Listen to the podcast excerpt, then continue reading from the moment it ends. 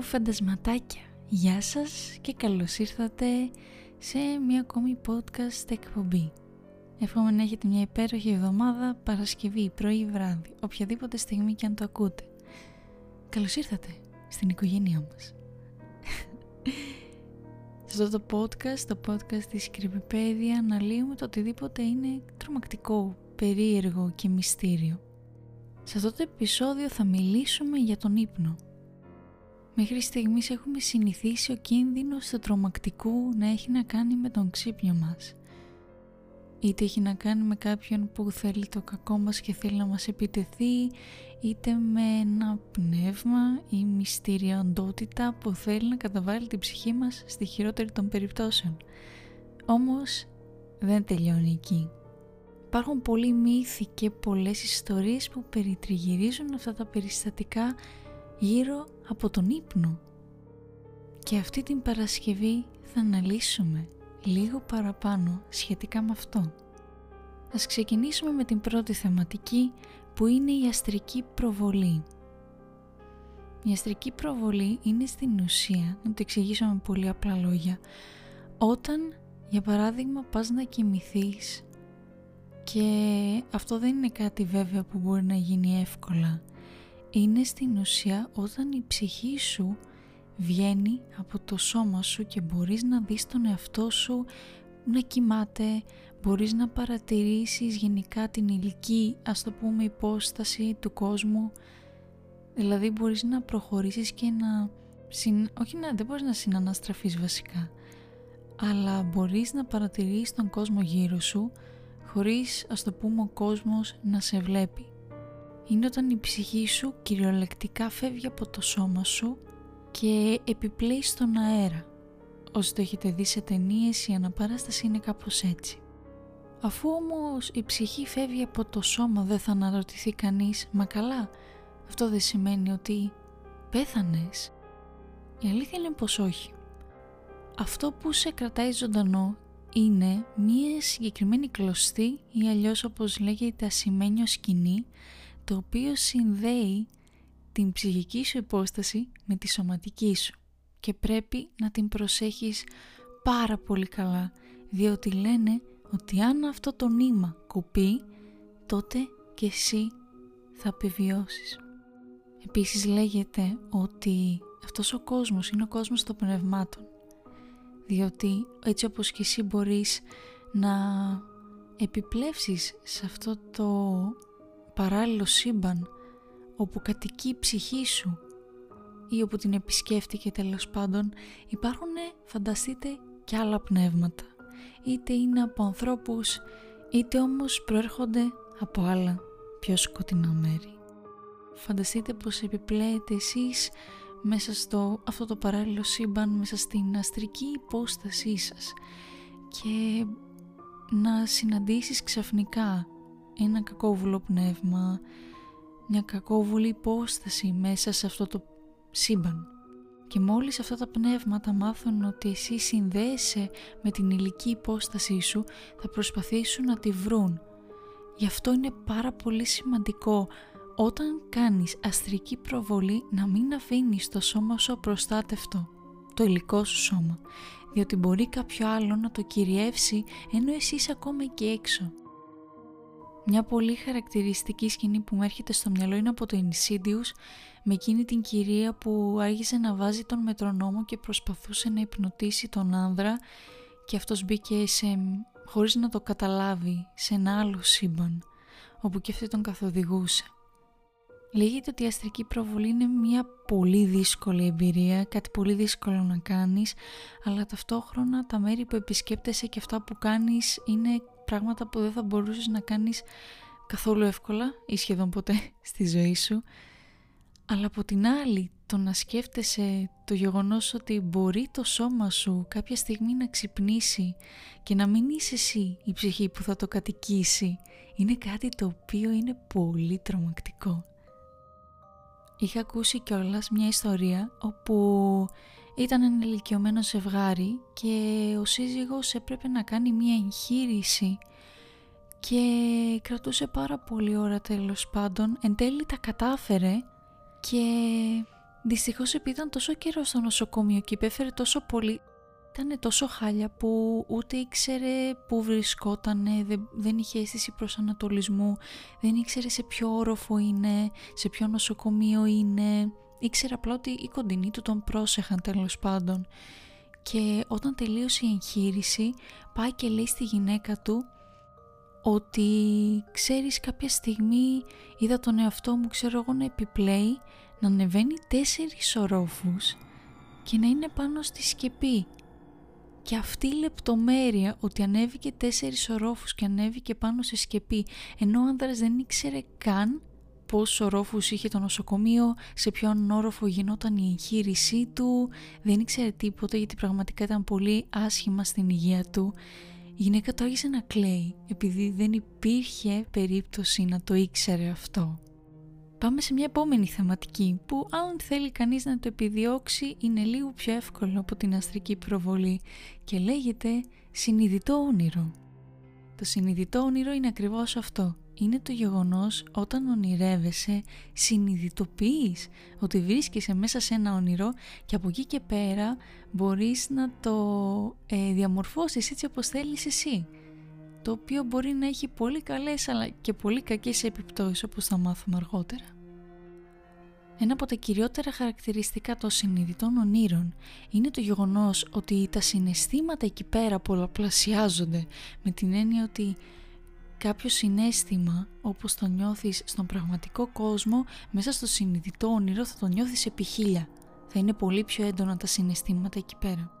Το οποίο αυτό μπορεί να είναι πολύ καλό αλλά όταν κάποιος κυριεύεται από αρνητικές σκέψεις ή φόβο, αυτά τα συναισθήματα γίνονται πολύ πολύ χειρότερα και αυτό μπορεί να καταλήξει στο όνειρο, να καταλήξει από συνειδητό όνειρο σε συνειδητό εφιάλτη.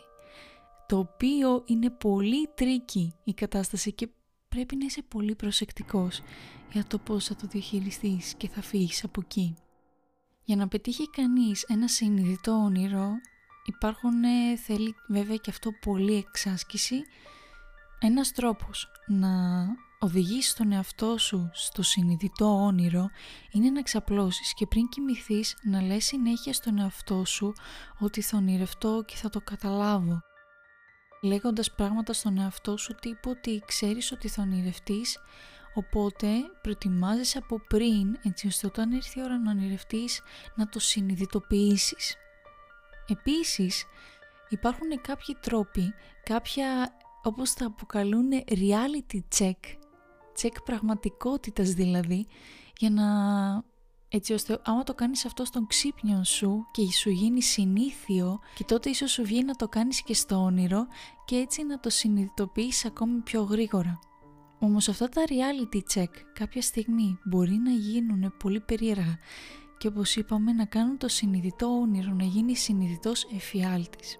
Ένα από αυτά τα reality check είναι να μετράς τα δάχτυλά σου. Φαντάσου τώρα τον εαυτό σου να κάνει συνήθεια στον ξύπνιο του να παρατηρείς συνέχεια τα χέρια του. Το θέμα είναι όμως ότι μέσα στο συνειδητό όνειρο αυτά τα πράγματα λιώνονται κατά πολύ. Οπότε άμα πας και κοιτάξεις τα χέρια σου, ίσως δεις τα δάχτυλα να επιμικίνονται, ίσως να υπάρχουν κάποια επιπλέον δάχτυλα. Οπότε καταλαβαίνεις ότι ό,τι αφορά το σώμα σου μέσα στο συνειδητό όνειρο θα έχει αλλοιωθεί κατά πολύ. Ένα άλλο reality check το οποίο κάνει στην πραγματικότητα στο συνειδητό σου και το θεωρώ πολύ creepy είναι το να τσεκάρεις την ώρα. Στην ουσία μέσα στο ξύπνιο σου συνέχεια βλέπεις, σκέφτεσαι τι ώρα είναι και πας και κοιτάς το ρολόι. Όμως στο συνειδητό όνειρο δεν υπάρχει αίσθηση του χρόνου και το κάθε φορά που θα κοιτάς το ρολόι είτε θα λέει κάτι full διαφορετικό, νύχτα με μέρα ας πούμε, ή βασικά η ώρα δεν θα έχει προχωρήσει καθόλου. Ένας ακόμη κανόνας που θα έλεγα παιδιά αν ποτέ κάνετε συνειδητό εφιάλτη να το προσέχετε full είναι να μην κοιταχτείτε στον καθρέφτη. Θα μου πείτε της κατά τη φάση, αλλά όπως αναφέραμε πριν δεν έχει να κάνει μόνο με την παραμόρφωση. Ok, okay, μπορεί να δεις τον εαυτό σου παραμορφωμένο. Το θέμα είναι ότι οι καθρέφτες πάντα ε, είναι τόσο μυστήριοι και καλώς ή κακώς τα όνειρά μας ελέγχονται κυρίως από το υποσυνείδητό μας. Οπότε, μπορεί στο καθρέφτη ενώ πάμε να κοιτάξουμε τον εαυτό μας, να δούμε κάτι πολύ περίεργο ή πολύ πιθανό, κάτι που θα μας τρομάξει και ποιος ξέρει καλύτερα το τι φοβόμαστε από τον ίδιο μας τον εαυτό πόσο μάλλον το υποσυνείδητό μας που όλα αυτά τα καταγράφει από τότε που ήμασταν παιδιά και δεν έχουμε συνειδητοποιήσει καθόλου το τι θα μπορούσε να μας τρομάξει και εκείνη τη στιγμή που θα κοιταχτεί στο καθρέφτη να πάνε όλα κατά διαόλου και να αρχίσει να ονειρεύεσαι τους χειρότερους εφιάλτες που θα μπορούσες να δεις, να δεις ποτέ σου. Τώρα όμως θα πάμε σε κάτι που και η αστρική προβολή αλλά και το συνειδητό όνειρο έχουν κοινό. Στην αστρική προβολή για να γυρίσεις πίσω στο σώμα σου θα πρέπει να ακολουθήσεις το νήμα σου, το ασημένιο νήμα σου και να γυρίσεις και να ας πούμε κουμποθεί η ψυχή με το σώμα και να γίνεις πάλι ένα ως ο εαυτός σου σε ηλική και ψυχική υπόσταση. Στα συνειδητά όνειρα από την άλλη μπορεί να ενθουσιαστείς ας πούμε και να νιώσεις τα συναισθήματα τόσο έντονα μέσα στο συνειδητό όνειρο που μπορεί να ξυπνείς απότομα και πρόωρα. Οπότε, αν από τη μεριά της αστρικής προβολής η ψυχική με τη σωματική υπόσταση δεν προλάβουν να κουμπώσουν καλά και στα συνειδητά όνειρα νιώσεις τόσο έντονα συναισθήματα που ξυπνείς απότομα, θα σου συμβεί σε πολύ μεγάλη πιθανότητα αυτό που αποκαλούσανε ο μύθος της Μόρα ή αλλιώς η παράλυση ύπνου. Ο μύθος της Μόρα ήταν συνήθως εκείνη η ιστορία που άκουγες τύπου ξυπνήσα το βράδυ από έναν εφιάλτη και δεν μπορούσα να κουνηθώ και ξαφνικά είδα μια φιγούρα μπροστά μου και άρχισε να μπουσουλάει προς τα εμένα, να ανεβαίνει το κρεβάτι, σκαρφαλώνοντάς το, έρχοντας όλο και πιο κοντά σε μένα και ήταν χαρακτηριστικά μια γυναίκα που λέγανε οι περισσότεροι ότι ε, σε έπνιγε. Υπήρχε μια χαρακτηριστική έμφαση στο να σου δίνει ένα βάρος στο λαιμό και στο στήθος σου, ώστε να μην μπορείς να αναπνεύσεις καλά. Αυτή η ιστοριούλα που από τότε που την άκουσα κάθε βράδυ ευχόμουν να μην πάθαινα αυτή την κατάρα να το πω έτσι. Στην πραγματικότητα είναι η παράλυση ύπνου. Όταν κοιμόμαστε, ο οργανισμός μας παράγει κάποιες ουσίες που μας εμποδίζουν από το να κινηθούμε ενώ ονειρευόμαστε. Φαντάσου τώρα να ονειρεύεσαι για παράδειγμα ότι πηδάς και αρχίζεις και πηδάς και στην πραγματικότητα Οπότε το σώμα σου σε αποτρέπει από το να το κάνεις αυτό παράγοντας αυτές τις ουσίες. Το θέμα είναι όμως ότι όταν το μυαλό σου ξυπνάει πρόωρα, το σώμα σου είναι ακόμη υπό την επήρεια αυτών των ουσιών. Και τότε αυτό που γίνεται είναι ότι η συνείδησή σου είναι, τρέχει με τα χίλια και το σώμα σου και το σώμα σου είναι λες και το πυροβόλησαν με ενέσεις παράλυσης ξέρω εγώ.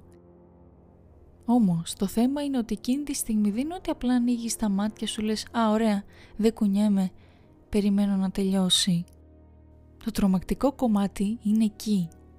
Το μυαλό σου για να προσπαθήσει να τα βγάλει πέρα με αυτά που βλέπει και ακούει, τα παραμορφώνει και αρχίζεις και βλέπεις διάφορες ψευδεστήσεις, μπορεί να δεις σκιές να τρέχουν γύρω από το δωμάτιό σου ή φιγούρες ακόμη να κάθονται στο δωμάτιό σου ή όπως είπαμε και στον μύθο της Μόρα να κάθεται πάνω στο στήθος σου, να σε πνίγει και να βλέπεις ξέρεις, το τρομακτικό φρικιαστικό πρόσωπό της ενώ σε πνίγει μέχρι που το σώμα σου έχει ξυπνήσει και αυτό και ξαφνικά ταλαντεύεσαι και σηκώνεσαι από το κρεβάτι απότομα.